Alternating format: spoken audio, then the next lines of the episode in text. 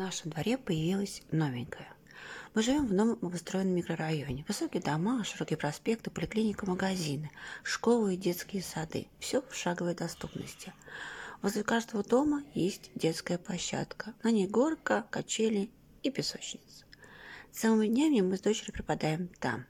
Дочь делает куличики, готовит кашку и кормит э, ей свои игрушки. Во дворе много детей нашего возраста. Есть с кем поиграть моей дочери, и мне тоже не скучно. Есть с кем поболтать.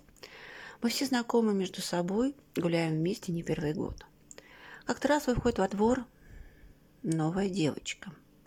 Все дети к ней побежали, стали знакомиться. Девочка нарядная, красивая, замечательная. Но она не посмотрела ни на одного из ребенка и пошла прямо в песочницу. За ней шла мама – Новенькая мама тоже нас не посмотрела и пошла за дочкой. Вынула ей ведерко, лопатку, сели вдвоем играть. Думаю, ну ладно, не хотят с нами общаться, не надо. На следующий день история повторяется. Но дети уже не побежали к новой девочке, а сидели играли в песок. Новенькая девочка залезла в песочницу и стала играть. Смотрю, песок бросает в лицо моей дочери. Моя дочь успела отвернуться. Но я свою дочку попросила пересесть подальше. Моя дочь послушно пересела. Проходит еще пять минут. Опять песок летит в мою дочь. Я свою вывела, отряхнула, и мы с ней пошли на качели.